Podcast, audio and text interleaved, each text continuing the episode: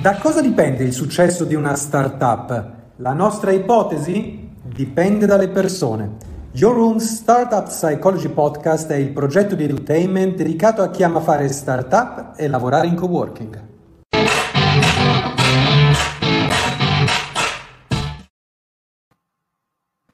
Buongiorno a tutte buongiorno a tutti. Vedete qui accanto a me Danila. Tra poco ovviamente le chiederò di presentarsi. Una brevissima intro per chi ci ascolta e ci segue per la prima volta. Questo podcast è pensato per persone che appunto stiano pensando di fare impresa e vuole esplorare non tanto eh, i sette passi, le cose che devi fare non devi fare, ci sono tantissime risorse su queste di grande valore, ma eh, vuole esplorare qual è la psicologia che bisogna eh, mettere in campo e anche qui non come regola, eh, ma proprio come pluralità di stili, no? Quindi andiamo a vedere stili diversi, eh, con realtà diverse, altre volte abbiamo anche intervistato professionisti, professionisti, eh, realtà più corporate, quindi non per forza startup. In questo caso parliamo di una che probabilmente stiamo passando da startup a scale up, eh, ma mi correggerai tu Danila sì, su questo. E, ehm, e, la cosa che mi piace, eh, spoiler un po' adesso la, la, tua presentazione, la cosa che mi piace del tuo progetto è che è una di quelle idee che hanno avuto tutti. Cioè non è, non è un'idea che dici, ah caspita, ha avuto un'idea geniale, non ci aveva pensato nessuno e quindi è proprio la, la, conferma di quello che diciamo nella intro, non è tanto l'idea, ma la ma capacità poi di metterla in pratica. Quindi Danila, a te la parola. Mi è già capitato di dire mi è già capitato di dire che siamo la rappresentazione vivente dell'importante non è l'idea ma l'execution, no? Che è quello che fa la differenza alla fine. Io ti ringrazio tanto dell'intro, mi presento, uh, mi chiamo Danila De Stefano, sono la fondatrice e CEO di Uno Bravo, che è un servizio di psicologia online. Il mio background è di psicologa, quindi ho studiato psicologia, uh, triennale, magistrale, tirocinio, abilitazione all'albo e lavorato anche come psicologa. Eh, diciamo che forse sono stata la prima psicologa online di uno bravo, l'ho sperimentato prima io come metodologia in tempi non sospetti, diciamo quando non c'era ancora il Covid, quindi quando la terapia online la facevamo in quattro praticamente. E, ehm, e, da lì ho visto un'opportunità di business, quindi quella che grazie al suo valore tecnologico è stata riconosciuta come una startup eh, in Italia ma anche all'estero. E come giustamente diceva Paolo, sì, adesso siamo più una scale up che una startup, quindi eh, che significa semplicemente che una piccola azienda tecnologica che però sta crescendo molto velocemente, quindi le sfide tipiche, mi permetto di dire, delle aziende che crescono molto velocemente, che sono peculiari sia a livello psicologico che a livello pratico. Senti Danila, eh, parto dal, mm, dall'origine, no? Um, abbiamo raccontato anche in altre occasioni, ci sono vari modi eh, di entrare in un'idea per poi svilupparla. Eh, se penso a eh, uno bravo, eh, l'angolo può essere quello del dire mh, dove mi inserisco nella catena di valore, quindi cosa posso eh, automatizzare, eh, rendere più grande, più facile, più efficace, eh, più ripetibile, più qualcosa, insomma, quello può essere uno degli approcci. L'altro approccio può essere quello di dire qual è il problema che risolvo a una parte piuttosto che un'altra, no? quindi a chi fornisce un servizio o a chi cerca un servizio, eh, piuttosto che può essere proprio nato dalla mia esperienza, come la posso moltiplicare, come posso generare valore per altri colleghi. colleghi. Insomma, ci sono tanti modi possibili per arrivare a un'idea e poi anche per, per esploderla. Qual è stato il tuo percorso? Quindi, come, qual è stato il filo di, di pensiero, se no del poi ovviamente, certo. i puntini famosi di Steve Jobs no? che si uniscono ma diciamo un mix tra la seconda e la terza opzione. Come dicevo, ho lavorato io per prima come psicologa online, quindi eh, l'esperienza personale c'è, però senza dubbio eh, uno bravo nasce per risolvere un problema che all'epoca, eh, quando ho cominciato io a lavorare come psicologa online e quindi ho cominciato a vedere questa opportunità, era quella di, supp- di supportare gli italiani all'estero, che erano comunque tanti e mi ero resa conto che eh, su una, mh, prima di tutto su un'esperienza proprio proprio sulla mia pelle di quando io, eh, vivendo all'epoca a Londra, cercavo uno psicologo e non sono riuscita a trovarlo, eh, mi sono resa conto di, del fatto che c'era un problema, quindi con nazionali all'estero che non riuscivano a ricevere il supporto psicologico. Eh, poi il problema si è trasformato perché eh, pochi mesi dopo dal lancio, quindi parliamo di 5-6 mesi dopo forse, um, con lo scoppio della pandemia il problema è diventato, stiamo vivendo tutti uno stress molto grande, eh, tutta Italia è chiusa in casa per dei mesi. Eh, e quindi anche chi eh, prima poteva scendere di casa e andare in uno studio di uno psicologo eh, aveva difficoltà in questo. Quindi sia noi, eh, noi ci siamo ritrovati con in mano uno strumento che poteva essere di grande aiuto, e invece gli altri colleghi eh, si sono reinventati e quindi hanno cominciato a fare terapia online, anche se non l'avevano mai fatta. Quindi senza dubbio tra i vari, nel nostro caso, abbiamo individuato un problema e abbiamo cercato di, di risolverlo in modo smart e più efficace possibile. Poi gli step di far diventare la cosa sempre più automatica, sempre più efficiente, sono venuti successivamente.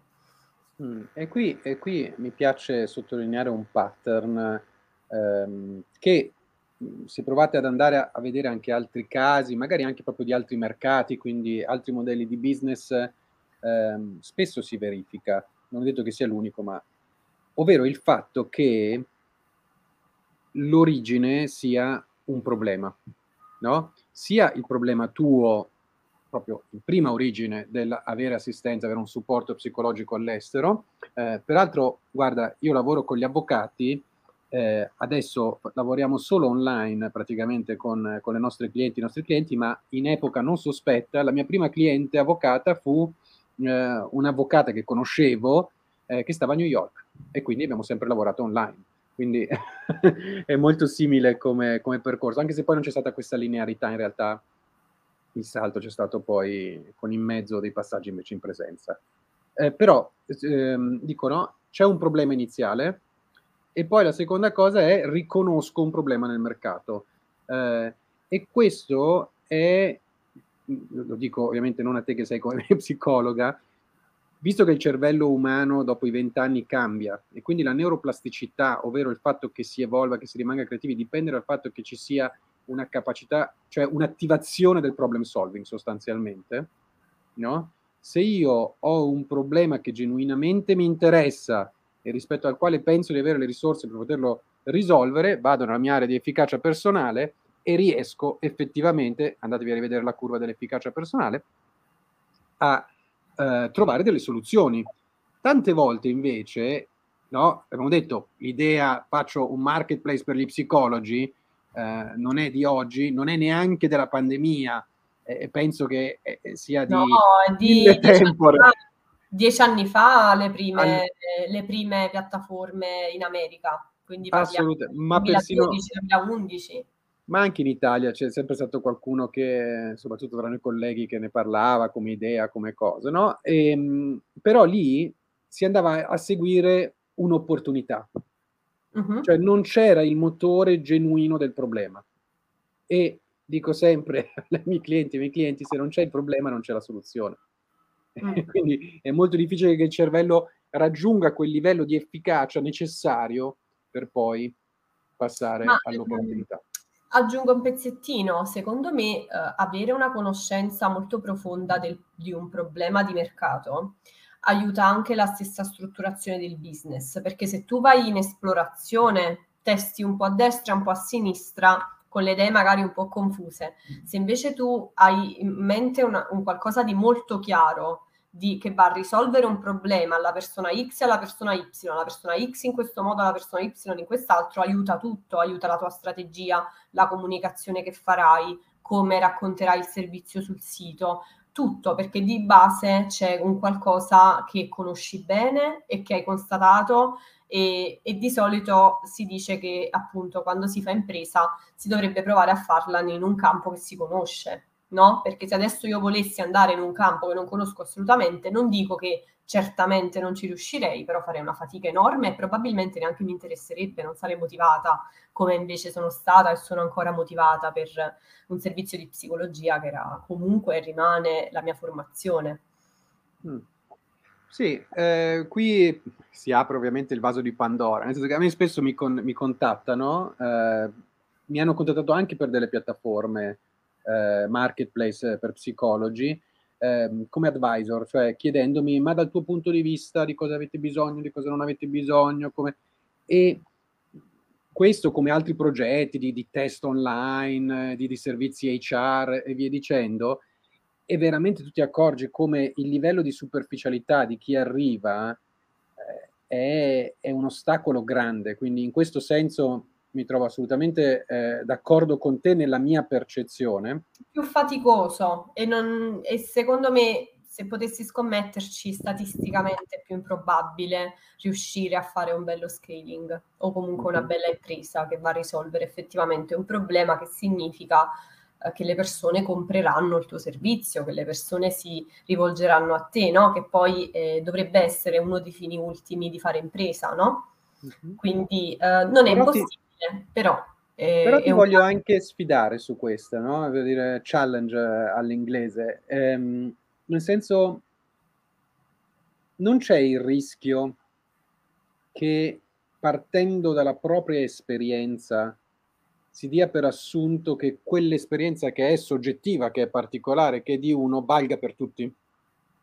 Assolutamente no? quindi... sì. Assolutamente sì, e c'è una cosa in uh, startup che non deve mai mancare, che è la validazione. Quindi se io ho constatato un fenomeno benissimo, non lo do per scontato, devo validare quello che sto pensando e quello che ho osservato, neanche su una seconda persona, ma su una seconda, una terza, una quarta, una quinta, si cerca di raggiungere una quantità eh, di testing che poi ci può far dire funziona, non funziona, oppure funziona ma dovremmo aggiustare un po' il tiro perché magari queste determinate cose funzionavano per me ma non funzionano per gli altri. Quindi insomma eh, fare impresa eh, necessita di una flessibilità, mentale, non indifferente e c'è un altro aspetto anche. Ho conosciuto tante persone che magari la flessibilità mentale nella vita ce l'avevano anche, però un altro, eh, un'altra cosa che tante volte succede è che ci si innamora così tanto della propria idea che eh, non si, si, diventa un po' ciechi, non si vuole guardare se qualcosa va cambiata. Mm. Eh, Dalila, condividici una cosa dove sei stata smentita dai fatti e quindi hai dovuto cambiare idea. Allora, eh, io, ok, faccio un esempio. Tutti facciamo blog, ok? Tutti quanti, nel senso che quando giri e giri sui business digitali, tutti ci mettiamo a scrivere articoli di blog. Al di là della disciplina della SEO, che è un mondo a parte, e non sto parlando di SEO adesso, ci tengo a precisarlo, una cosa che ricordo che un advisor eh, che ancora ci segue due anni fa mi aveva proprio schiaffato in faccia brutalmente che io stavo perdendo tantissimo tempo delle mie giornate per fare un'attività che non serviva a niente. E io ero invece convintissima che eh, quella parte di attività era fondamentale perché dicevo così le persone leggono e ehm, si rendono conto che dietro quello che facciamo c'è tanta qualità, c'è tanta attenzione al paziente, c'è tanta professionalità, eccetera. Di fatto, facendo poi effettivamente dei test a livello analitico, utilizzando dei tool analitici, siamo resi conto che aveva ragione lui e che altre attività che magari si facevano in un tempo infinitesimal, molto più piccolo, mm, portavano molti più clienti, molti più pazienti rispetto a tutte le ore che io spendevo su questo benedetto blog, no? Questa è una cosa proprio delle start-up early stage, il capire come prioritizzare le cose da fare e secondo il mio modestissimo parere si deve cominciare da quelle che portano l'efficacia nel più breve tempo possibile. Uh, quindi oggi se vai su uno bravo noi facciamo blog e ha, ha varie funzioni però abbiamo ricominciato a investirci molto tempo quando abbiamo potuto permettercelo, a avere persone dedicate, eccetera, eccetera. Quindi, per esempio, questa cosa ero convintissima e mi piaceva tanto anche farla, no? E invece aveva ragione lui e in effetti non portava risultati. Avrei tolto un macigno dalle agende di molte persone che ci seguono, sono sicuro, grazie mille. Spero, lo spero perché a volte, soprattutto noi perfezionisti, faccio un po' di, di categoria diagnostica sbagliatissima, eh, però ci sono persone come, eh, mi ci metto anche io dentro, perfezioniste, che magari non tollerano di vedere Uh, c'ho il blog sì, però i social non ce l'ho, però poi c'ho Instagram, non c'ho Facebook, soprattutto per i business digitali e quindi cercano di fare tutto e potenzialmente lo si fa male e si perde tanto tempo in attività che, ripeto, non sono completamente inutili, però soprattutto quando si inizia a fare startup non si ha un team di 100 persone, si ha un team di 8 persone e volente o nolente le ore della giornata sono 24 e vanno scelte bene le attività da fare. È stato, penso, il mio primo challenge de- di due anni e mezzo fa, scegliere bene l'attività su cui investire il mio tempo, perché eravamo io e altre tre persone, non potevamo uh, fare tutto, è ovvio. Quindi spero sì di aver dato uno spunto di riflessione che riassumerei con non diamo per scontato che si deve fare tutto e subito, ma le cose vanno fatte al momento giusto, quando è appropriato farle e quando abbiamo anche le risorse per farle provo a approfittare anche del fatto che siamo tra, tra colleghi per um, spiegare un po' di dietro le quinte su questo meccanismo. No? Qual, qual, cos'è che... Perché tutti di colpo pensiamo al blog? Il blog è una bellissima cosa, perché da una parte è ti inizio a dare la giustificazione del perché esisto, e dall'altra parte non ti sto chiedendo niente, no? È molto tutelante, mentre appunto probabilmente l'advisor dice, oh, porta clienti, poi dopo pensi ai blog. e questo vuol dire esporsi e esporsi ai no. Eh, che eh, per tutte noi e tutti noi è eh, comunque sfidante perché eh, finché non hai eh, no, non, non, ti dai la possibilità di ricevere un rifiuto eh, in qualche modo no, sei molto soddisfatto perché fai tantissimo e questo giustifica no, perché abbiamo questa idea che eh, il merito sia legato alla fatica che abbiamo investito e non a quello che ritorna in termini di efficacia. Purtroppo non è così. È una cosa che cerco tanto di far passare anche al mio team dopo averla imparato io, sempre con stangate sui denti, eh, e che ci sono persone che sono predisposte ad essere delle sgobbone, io in primis. Ma sgobbare 12 ore al giorno non è per forza quello che ti porta al risultato sì, io ho sempre sgobbato tanto, però di fatto eh, ripeto che ci sono delle attività che più di altre portano risultati ed è quello che fa la differenza. Io si scommetto che se potessimo andare in giro nel mondo troveremo una persona iper efficace sul lavoro che lavora 4 ore al giorno e persone che ne spendono 12 e non raggiungono effettivamente risultati, perché poi c'è modo e modo di fare anche la stessa cosa, no?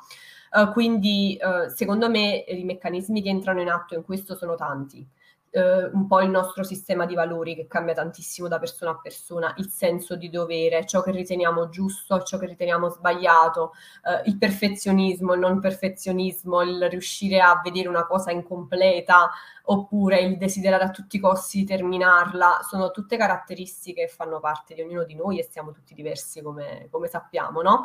Quindi diciamo che le sfide quando si fa impresa sono molto singolari, molto soggettive perché dipendono tantissimo anche da questi fattori.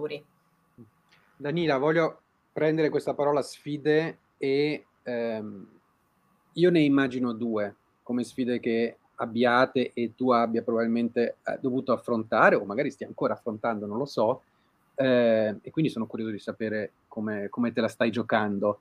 Um, una sfida è quella eh, del nostro ordine professionale, no? Um, lo sappiamo, eh, esistono approcci più tradizionalisti e conservativi, esistono sicuramente moltissime persone che avranno storto il naso dicendo questa cosa qua eh, è contro il codice deontologico, svende la professione, sminuisce la professione. A partire eh, dal nome. No, il nome, il nome che, che, è ironico e, e, gioca proprio sul vai da uno bravo, no? che è una generata input dal punto di vista di marketing, ma ovviamente qualcuno gli sarà venuto una sincope. Sì, ci hanno anche segnalato, ci hanno segnalato, non ci sono mai arrivate le segnalazioni, questo lo voglio dire, uh, però diciamo che chi ha una visione, um, come posso dire, radicata della psicologia, mi permetto di dire tradizionale, noi siamo out of the box, quindi Uh, non possiamo piacere a tutti per forza di cose. Allora, uh, diciamo il rapporto con l'ordine per ora non abbiamo mai avuto problemi perché per me è stato fondamentale come psicologa che ha accettato il codice deontologico, anche da amministratrice delegata di un'azienda, ho comunque fatto tutto a prova di codice deontologico, GDPR, che sarebbe la legge per la privacy, per tutelare pazienti, per tutelare terapeuti, eccetera, eccetera. Quindi è stato uno dei primi investimenti che abbiamo fatto a livello legale per metterci a riparo. Poi è chiaro, ci sono cose che sono date all'interpretazione del singolo, il decoro professionale, qual è la linea? Ok, per me uno bravo non ha niente di non professionale, per un'altra persona la parola uno bravo stessa ce l'ha. Per alcune persone il prezzo che noi proponiamo è un qualcosa di orribile per la professione, per altri avvicina più persone possibili, anche quelle che non possono permettersi il prezzo medio della psicoterapia che c'è nelle grandi città, per intenderci.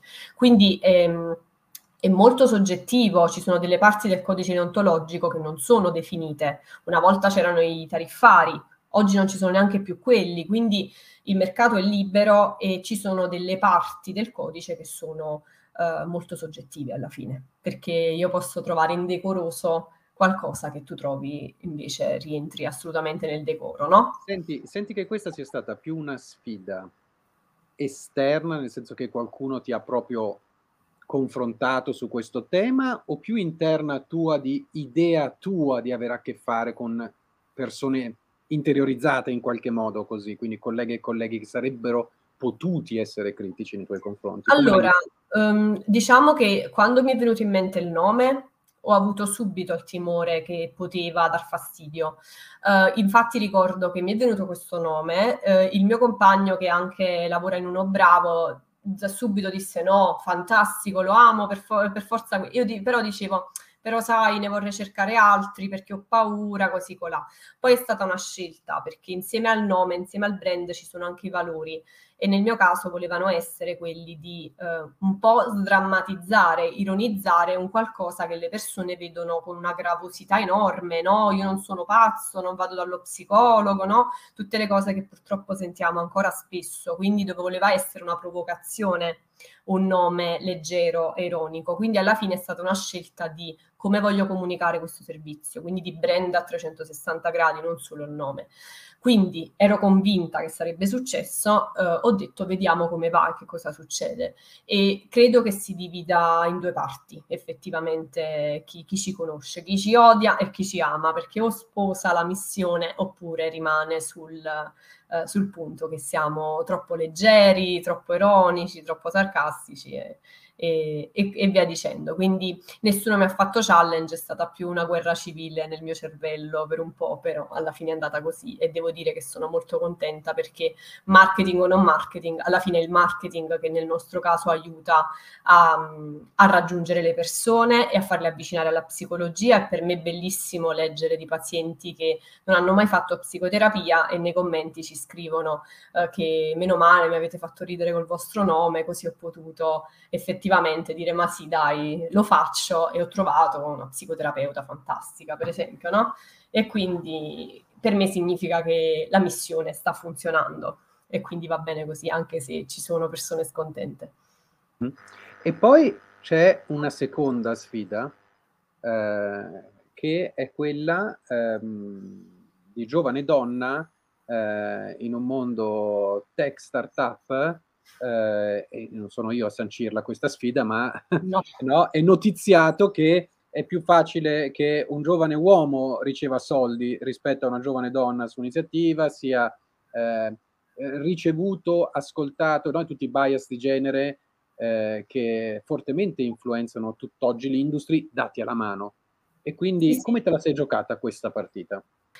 Allora, eh, come te diciamo la stai diciamo giocando? Che eh, continuo a giocarla. Allora, diciamo che eh, confermo che di solito sono l'unica donna al tavolo, nel senso che quando mi trovo in situazioni dove ci sono più start-up che, che possono essere sia momenti di aggregazione, così come eh, concorsi, programmi di accelerazione, a meno che non sono iniziative proprio femminili, mi trovo quasi sempre e sono l'unica donna.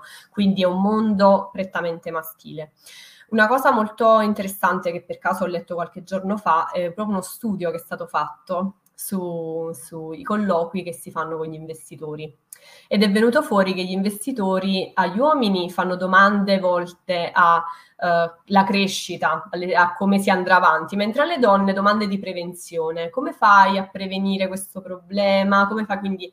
Um, diciamo che prima di leggere questo studio, io non, non osservando gli incontri di startup per uomini, nel senso che io mi faccio i miei e non so come vanno gli altri, Uh, effettivamente a ritroso mi rendo conto che succede sempre e l'ho sempre vissuta come una challenge. Comunque, quello che penso è che quando hai una missione valida, ci credi e hai anche bene in mente tutte le idee, tutti i puntini, sempre citando uh, Steve Jobs, no? collegati um, io l'ho sempre vissuta come una challenge e devo dire mi è anche sempre andata bene perché appunto c'è la componente di sicurezza in quello che sto facendo perché vedo i risultati tangibili di quello che sto facendo. Uh, se mi metto nei panni di uh, altre persone, altre donne che magari sono in un momento più iniziale del percorso, uh, mentre comunque uno bravo ormai sono due anni e mezzo che, che viva e che va avanti, no?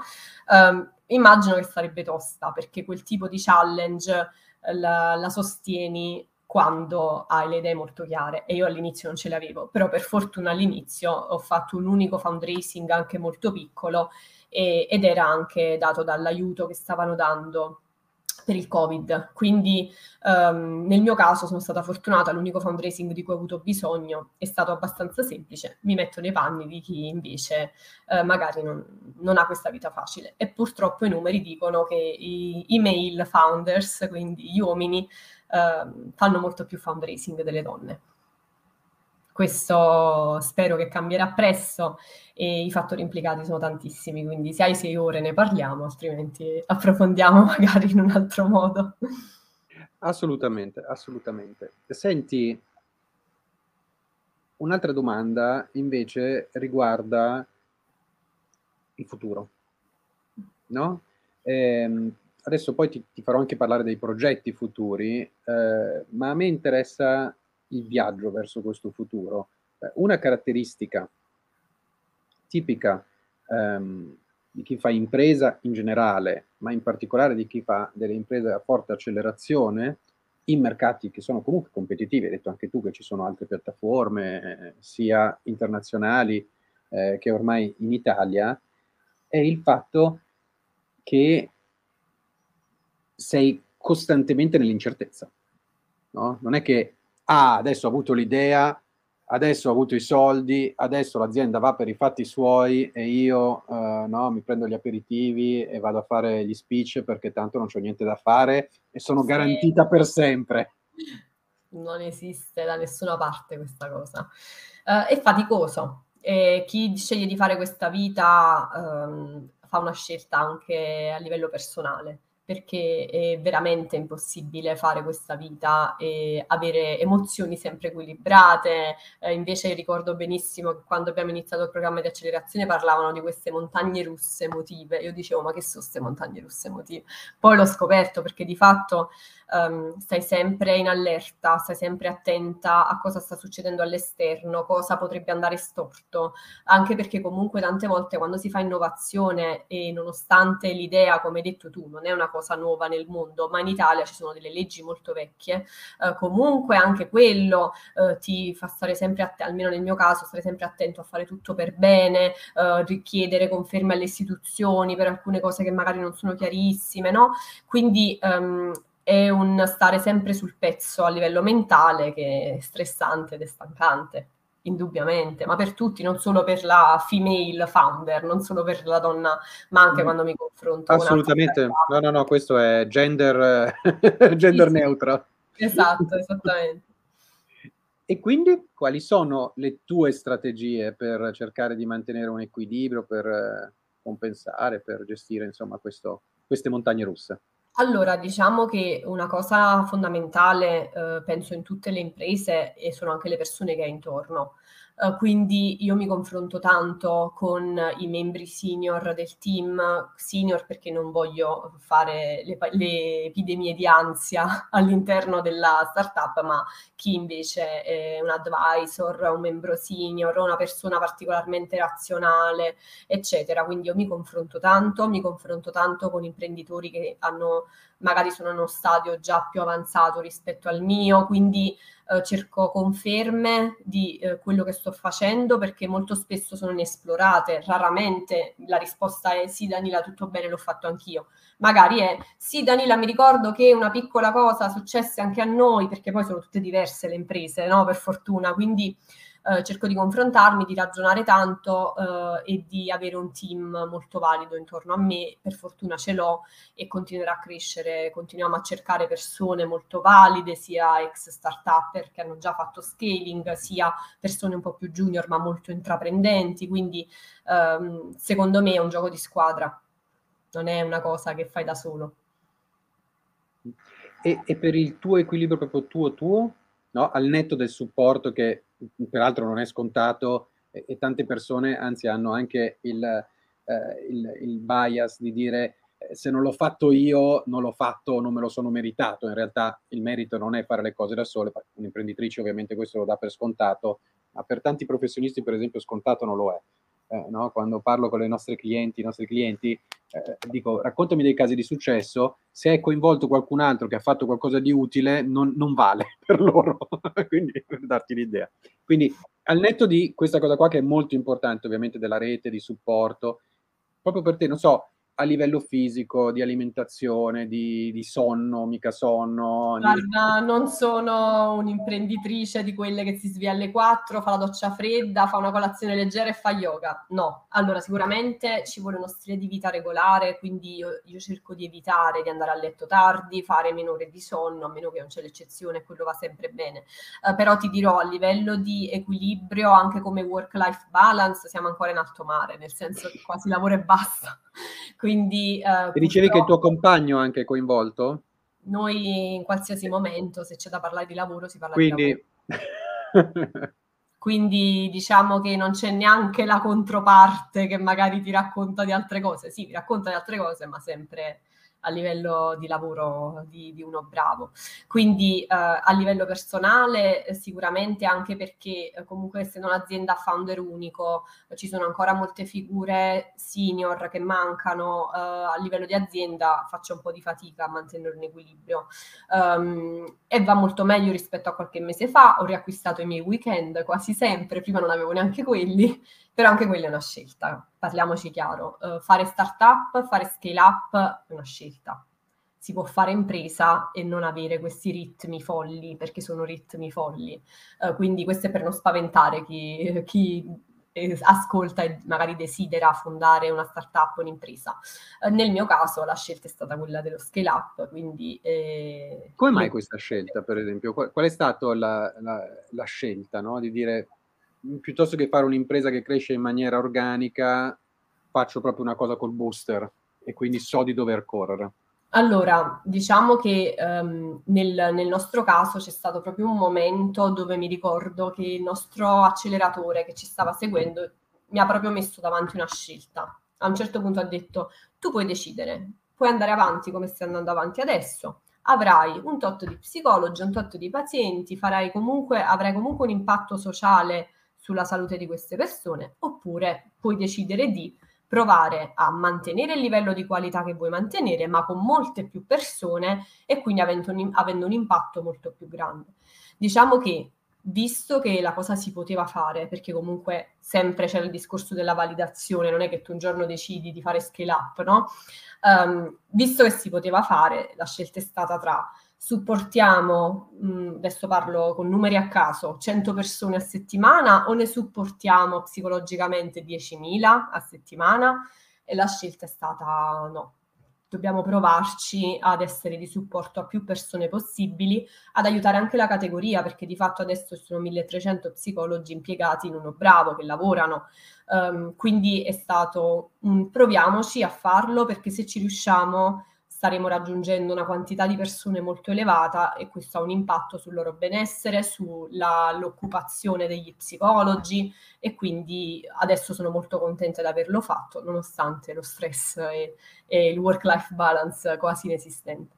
Scusami, sono, sono, psicologi che lavorano a partita IVA o sono dipendenti? Non ho capito. Hanno un contratto come liberi professionisti e decidono loro per quante ore. Noi chiediamo un minimo perché comunque investiamo molto nel loro supporto, un minimo di ore per lavorare con noi, però poi è scelta loro quanto vogliono impegnarsi con noi. C'è chi lascia gli altri lavori, c'è chi invece li mantiene, anche perché c'è anche piacere a mantenere un lavoro offline oltre che un online, comunque la professione è molto variegata, la conosciamo e quindi è molto lasciato alla scelta del singolo. Ok, ok.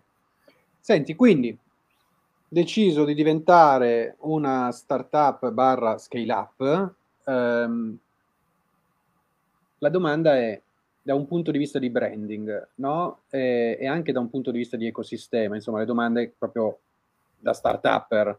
Eh, perché essendo tu già a Londra, essendo già abituato a, livare, a, a lavorare sull'internazionale, parti dall'Italia, no? Eh, e eh, se a un certo punto ti sei detto, sì, fortissimo il brand Uno Bravo per l'Italia, perché già mi vedo con eh, Uno Bravo eh, o Uno Bravo e altri. Sì, non è un brand internazionale, diciamo così. Almeno allora, devi chiamarlo Bravù. No, non mi suona, non mi suona proprio.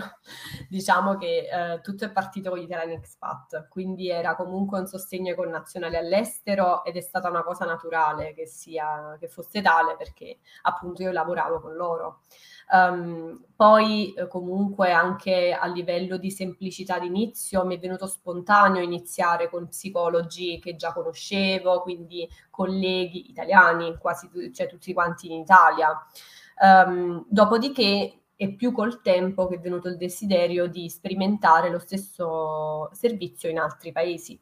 Quindi, per esempio, abbiamo già lanciato in Spagna con un brand diverso che si chiama Buen Coco in Spagna, sempre un nome carino, ironico e simpatico. Sempre che per... gioca sullo stesso tipo di mood. Più o meno, eh, diciamo che il significato è diverso, è un modo di dire spagnolo per dire hai una bella testa, però detta come noce di cocco, perché buon coco, coco sarebbe la noce di cocco, quindi è sempre un modo simpatico, simpatico per, per uh, naming simpatico, insomma. E, ehm, quindi adesso abbiamo lanciato in Spagna, stiamo validando, quindi sempre la famosa validazione che non si ferma mai, non è che una volta validato è finito, e stiamo validando, abbiamo circa una decina di psicologi, un centinaio di pazienti in Spagna e probabilmente lo faremo anche in altri paesi. Quindi è più una cosa che eh, è venuta successivamente. Ok, quindi la, la, la, la, conformazione sarà quella del gruppo di vari brand che sono poi eh, locali. No? Esattamente, sì, il brand modo... avrà sempre una vicinanza alla lingua locale, visto che in Europa abbiamo tante lingue diverse. Ehm, sì, visto che uno bravo è, come brand è andato così bene, aveva senso scegliere dei naming appropriati in base al paese. Certo, e come, e come perché giustamente dici tu, il punto di partenza è stata una conoscenza personale, no? Conoscevo delle persone che potessero erogare il servizio, che comunque si tratta di una relazione fiduciaria, quindi a parte che all'inizio che non avevo uh, il sistema che abbiamo oggi di, di shortlisting degli psicologi, uh, quindi sì, sono partita da persone che già stimavo, ma poi avevo già creato un mini flusso di pazienti che comunque erano italiani, anche se si trovavano in qualsiasi parte del mondo. Quando lavoravo io come psicologa avevo smanettato con un po' di marketing a costo zero fatto proprio su su Facebook, sui gruppi Facebook e quindi c'era già un minimo di richiesta di supporto che arrivava a me perché ero io prima a sponsorizzarmi come Dalila De Stefano, non come uno bravo, eh, e quindi c'era già un piccolissimo flusso di pazienti che entrava. Quindi è stato automatico cercare professionisti in quella stessa lingua che era l'italiano. Certo, e, e, l'onboarding nelle altre lingue sono lingue che parli o sono lingue anche che non parli? Cioè lo spagnolo lo parli, per esempio? Allora, lo spagnolo molto male, però, però lo parlo, parlo e lo capisco, però non me ne occupo io, abbiamo delle persone dedicate in lingua, madrelingua. Mm-hmm. Mm-hmm. Ok. Senti, qual è la sfida eh, che non ti aspettavi? Dove dici, guarda, di tante cose che avevo sentito, che è questa roba qua proprio non l'avevo messa, presa in considerazione e, e quindi te, ce la racconti perché qualcuno dica su questa facci una pensata. Sì, diciamo che una cosa che mi viene in mente è una delle sfide attuali, che è una cosa molto banale, infatti mi domando perché non ci ho pensato, perché di fatto è una cosa banale. Um, diciamo così, un anno fa uh, in uno bravo eravamo in quattro, al di là degli psicologi eravamo in quattro a lavorarci, adesso siamo 80. E um, succede che non te ne accorgi se fai scale up perché c'è bisogno di due persone che fanno questo, ok, assumiamole, c'è bisogno di tre, per... ti ritrovi e siete 80. E di fatto passare, diciamola così, da startup early stage a scale up significa eh, trovarsi a dirigere un'azienda completamente diversa, molto più complessa, con processi più complessi, con operatività più eh, più complessa anch'essa, quindi ci vuole una riorganizzazione totale dei team, dei metodi di lavoro. Faccio degli esempi molto semplici. Fino a sei mesi fa era normale che se serviva qualcosa qualcuno del team mi contattava. Se adesso lo volessero fare tutti, e purtroppo succede ancora, io vengo invasa da richieste, aiuto, supporto perché le persone sono tante, cioè si è moltiplicato. Io che ho comunque una funzione dirigenziale, eh, tutti i team possono arrivare a me, non è come un team dove comunque le cose sono interne, no? Quindi um, mi sono molto scontrata negli ultimi mesi con una fatica che era diversa dalla fatica di prima, data dalle troppe richieste, troppe richieste di supporto in ingresso, eh, proprio sulla mia persona e anche su altri referenti di uno bravo, eh, e la constatazione che l'azienda è cambiata e che non possiamo più fare come prima, che se serve qualcosa basta telefonare o basta chiedere, ma mandare un messaggio, perché i messaggi nel giro di mezz'ora diventano 15. E, e, non è detto che è una cosa che risolvo in un minuto, magari devo spenderci un po' di tempo. Quindi di fatto la sfida attuale è quella di ehm, assumere personale che ci aiuti a livello un po' più eh, manageriale, dirigenziale addirittura, e anche quello di mettere per iscritto delle procedure che prima chi c'era le sapeva a memoria, le faceva, ma stiamo cercando di dare un'organizzazione all'azienda che non è più l'azienda di un anno fa, chiaramente. Quindi questa è una cosa che, ripeto, mi domando perché non ci ho pensato. Eh, perché ovvio, non è più come quando eravamo in, in quattro, eh, però è una bella sfida, significa proprio dirigere un'azienda diversa. Senti, c'è dentro anche un po' il sentire, no? Come i figli che crescono e fanno quello che poi decidono loro e non quello che decidi tu per loro? Assolutamente, assolutamente. Quindi c'è anche, eh, io penso che il founder, il CEO, quando sono di più, questa cosa va distribuita, ma c'è bisogno di un processo di maturazione anche proprio perché devi passare dal fammi vedere, ok, mi piace, vai, che comunque è venuto dopo il l'ho fatto io. Prima lo fai tu, poi lo passi e lo controlli. Adesso se volessi controllare tutto eh, avrei bisogno di tre giorni in uno, non, è, non sarebbe possibile. E quindi accettare che alcune cose non sono come le avresti fatte tu, le, alcune scelte non sono le tue, ma no, per questo, ripeto, è normale così, è un'altra azienda, non è più l'azienda di un anno fa o due anni fa non ne parliamo proprio, cioè proprio un altro universo. Quindi sì, è anche un percorso personale, se vogliamo. Ok. Danila, grazie mille. Grazie a te. Eh, dove possono trovare altre informazioni, seguirti, sapere di più sul progetto Uno Bravo? Allora, eh, su Uno Bravo a livello di, di, proprio sito, se ci vogliono seguire, unobravo.com e abbiamo i canali social dove facciamo anche divulgazione psicologica, quindi chi è interessato alla materia a prescindere ci può seguire.